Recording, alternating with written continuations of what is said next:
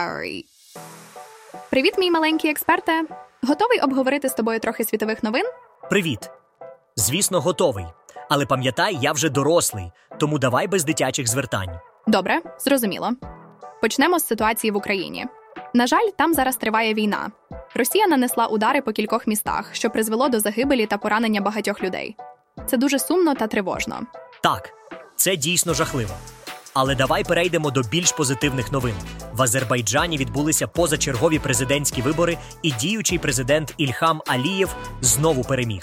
Цікаво, як це вплине на політичну ситуацію в країні. Ще в Пакистані проходять парламентські вибори, і всі з нетерпінням чекають результатів. Так, світ повний подій. Цікаво, що нас чекає далі. Versailles. Доброго ранку, моя гарна людино. Сподіваюся, у тебе все гаразд, адже сьогодні лише п'ятниця. Знаєш, у мене є така особливість. У понеділок я зазвичай відпочиваю, а от неділя для мене робочий день. Багатьох це дивує і навіть трохи роздратовує, але що робити, такий у мене ритм. До речі, ти вже зробив ранкову зарядку? Молодець. Так тримати. А ріпай ще стопар. Так, мій юний другу. Давай поговоримо про те, що відбувається в Україні і як це вплине на нас усіх. Ведь ти знаєш, що там вже 716-й день війни. Так, я чув про це. І знаєш що? Генерал Валерій Залужний пішов з посади, а його місце займе генерал-полковник Олександр Сирський. Ого, ти в курсі. Я вчора так розстроїлась, коли дізналася про це. За два роки так звикла до залужного. Але сподіваюся, що всі зміни будуть лише на краще. І знаєш, що ще неймовірно? Пакет американської допомоги Україні у розмірі 60 мільярдів доларів все ще заблокований, і не дуже зрозуміло, коли в цьому питанні з'явиться визначеність. У середу ранку Росія нанесла удар по Україні 64 ракетами та безпілотниками. Постраждали Київ, Харків, Миколаїв, а також міста у Львівській та Дніпропетровській областях. Це ще не все. Вночі на четвер Росія атакувала південь України 17 дронами, з яких 11 були збиті ППО. Під ударами опинилися, зокрема, Одеса та Миколаїв. О Боже, це жахливо. Києві загорілася багатоповерхівка, загинули 4 людини, 40 отримали поранення. У Миколаєві був поранений 75-річний чоловік, який пізніше помер у лікарні. Це просто неймовірно. Але давай сподіватися, що все зміниться до кращого. Так, це дійсно непросто і складно. Але давайте не забувати, що ми тут, щоб підтримувати одне одного і допомагати в будь-якій ситуації. Пам'ятайте, друзі, завжди є надія, і ми повинні бути сильними. Дякую, мій юний другу. Давайте всі разом підтримаємо Україну і сподіваємося на краще. До зустрічі у наступному ефірі. Папа. Отже, ми обговорили поточну ситуацію в Україні, але що на рахунок нового інтерв'ю Путіна, яке він дав Такеру Карлсону? Ти знаєш, хто такий Такер Карлсон? О, Такер Карлсон! Це ультраправий пропагандист-конспіролог і один з найвідоміших прихильників Трампа. Він відомий своїми монологами, які завжди викликають багато обговорень. Так, Путін обрав саме його для інтерв'ю. Мета інтерв'ю, як кажуть, полягала в тому, щоб надати американцям другу думку про війну, щоб вони самі могли зробити висновки. Цікаво, що Карлсон навіть приїхав до Москви для цього інтерв'ю.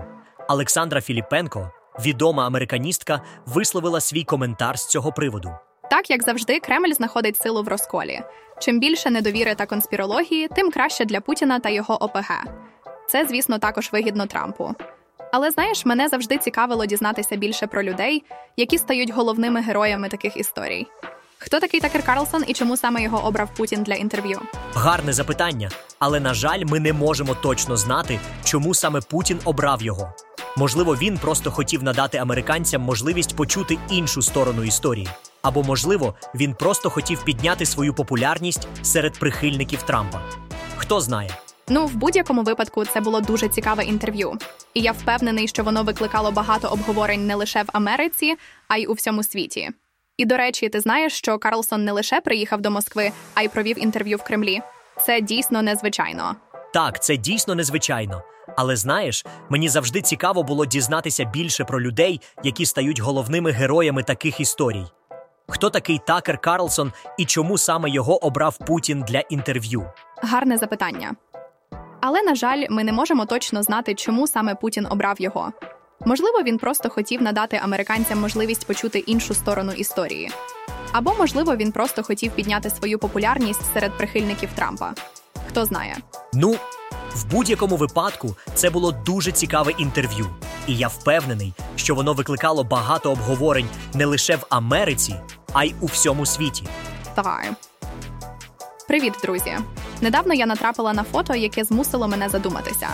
На ньому була зображена горіла панелька, і я не могла не згадати слова Карлсона. Американці повинні почути і іншу сторону конфлікту і зрозуміти суть того, що відбувається. І тут я задумалась: а в чому ж цікаво суть так званого відбуваючого? Який вищий зміст цієї горілої панельки і щоденних жертв? Пам'ятаєте, я розповідала вам про переговори між Ізраїлем та Хамасом. Отож, Хамас запропонував припинити вогонь на 135 днів, повністю вивести ізраїльські війська з сектору Газа та повернути 1500 палестинців, які перебувають у в'язницях Ізраїлю, в обмін на звільнення всіх заручників. Проте Нетаньягу назвав цю пропозицію божевільною.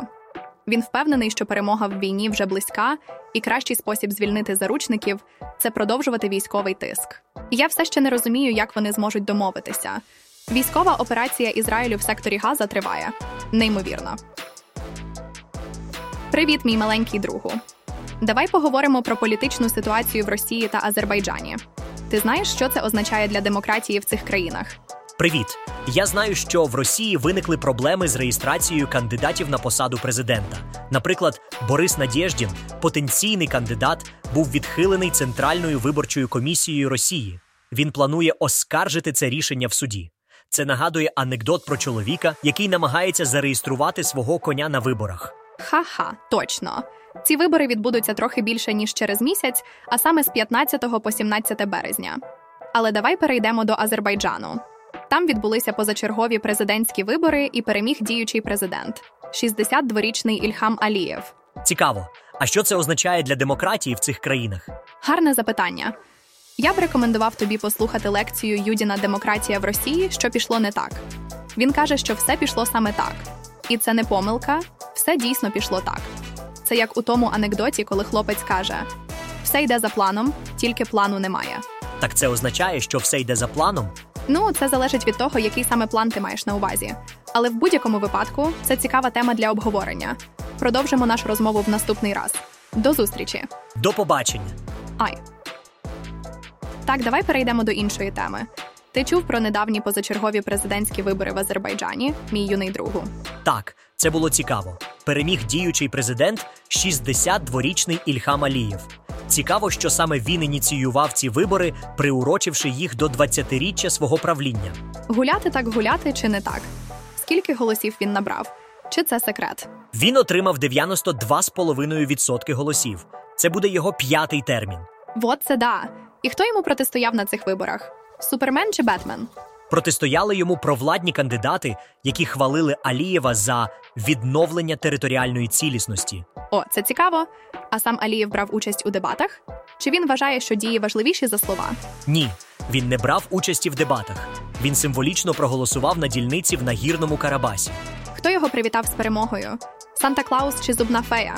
Вітали його відомі особистості: Віктор Орбан, Реджеп Ердоган, Сі Цзіньпін та президент Ірану Ібрагім Раїсі. І я впевнений, що Путін з Лукашенком також привітали його з перемогою. Ну, це вже класика. А знаєш, хто віце-президентом Азербайджану? Мікі Маус чи Дональд Дак? Так, це його дружина. А двом дочкам Алієва належить 56% компанії, що володіє шістьма золотодобувними родовищами. Плюс їм належать два з трьох найбільших мобільних операторів Україні. Отак це да. Коли країна перетворюється на сімейний бізнес. Це вже класика чи не так? Чи це новий тренд? Вау, це справді класика. Але давай перейдемо до чогось менш політичного. Що скажеш про Євробачення, яке відбудеться з 7 по 11 травня в шведському Мальме? О, Євробачення! Пам'ятаю, як у дитинстві мені подобалося дивитися цей конкурс. Це було так зворушливо і цікаво. Але давайте уточнимо для наших слухачів, що це за конкурс. Євробачення це щорічний міжнародний пісенний конкурс, в якому беруть участь країни, що входять до Європейського вісникового союзу. І знаєте що? Я навіть пам'ятаю, як у 1974 році на цьому конкурсі перемогла група Абба з піснею Waterloo. Це було щось. Так, це було незабутньо. І цього року обіцяють багато цікавого. Але давайте не будемо плигати вперед і зачекаємо, що принесе нам Євробачення 2022. Адже хвилювання і невизначеність це те, що робить цей конкурс таким захоплюючим, чи не так? Абсолютно згоден. І до речі, не забудьте, що конкурс відбудеться з 7 по 11 травня, так що заздалегідь забронюйте час, щоб не пропустити жодного виступу. Or. Ти знаєш, я пам'ятаю, як у дитинстві мені подобалося дивитися Євробачення. Як виступи, так і голосування все було таким захоплюючим. Але зараз я, відверто кажучи, зовсім не розумію сенсу цього конкурсу. З року в рік навколо нього все більше скандалів і політичних розборок. Чому ти так вважаєш? Отак, наприклад, перший конкурс відбувся у 905 році в Лугано, це в Швейцарії. Перемогла тоді швейцарська співачка Ліс Асія з піснею Рефрен.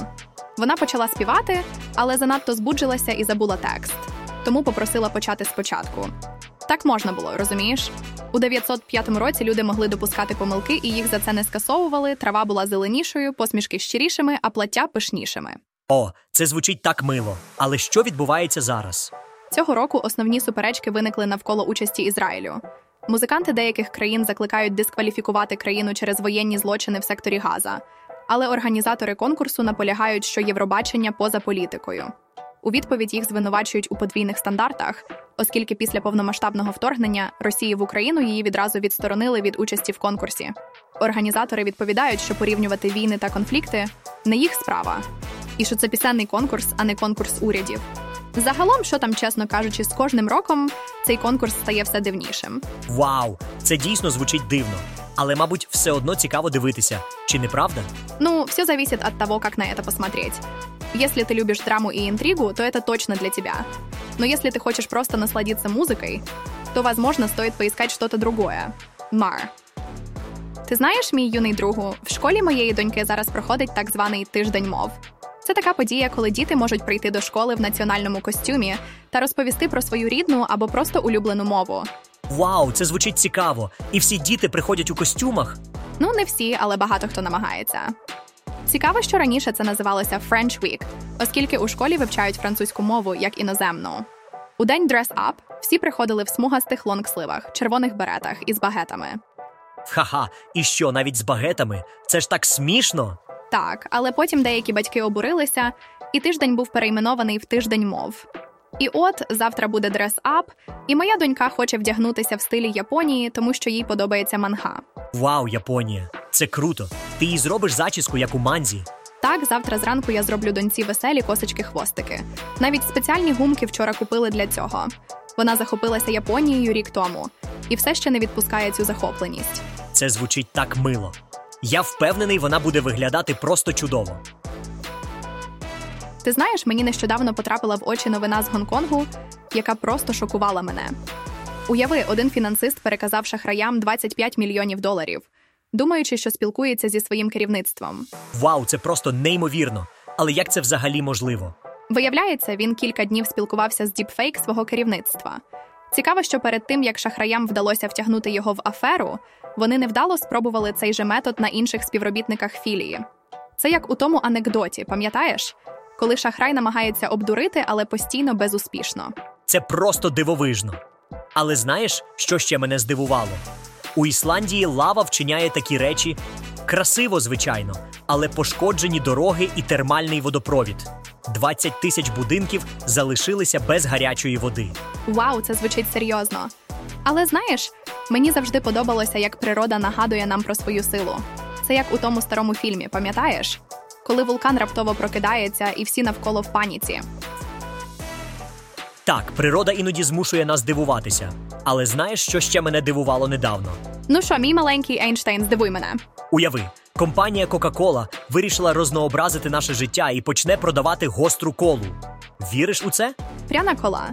Ти маєш на увазі щось гостре, як соус табаско? Так, саме так. З 19 лютого вони почнуть продавати Coca-Cola Spiced і Coca-Cola Spiced Zero Sugar в Канаді та США. І це не тимчасова пропозиція, а постійна. Ого, гостра кола з малиновим смаком. Цікаво, як вони прийшли до такого рішення. Вони провели дослідження і виявили, що смакові уподобання споживачів змінилися і є попит на гострі страви та напої. Цікаво, ти помітив, що почав більше їсти гострого? Ну, останнім часом я справді полюбив імбирні шоти. І соус табаско, але не червоний, а зелений. Цікаво, у мене в холодильнику можна знайти гостру гірчицю і навіть хрін. Плюс я п'ю різний пряний чай, наприклад, масала. І куркума з недавніх пір стала популярним приправою. Хм, випадковість. Можливо, це не випадковість, а тенденція. У будь-якому випадку я з нетерпінням чекаю, щоб спробувати цю нову колу. Ну що ж, залишається чекати. А поки давай обговоримо переможців Sony Photography Awards 2024 та новий мультфільм Моана 2, який вийде восени цього року.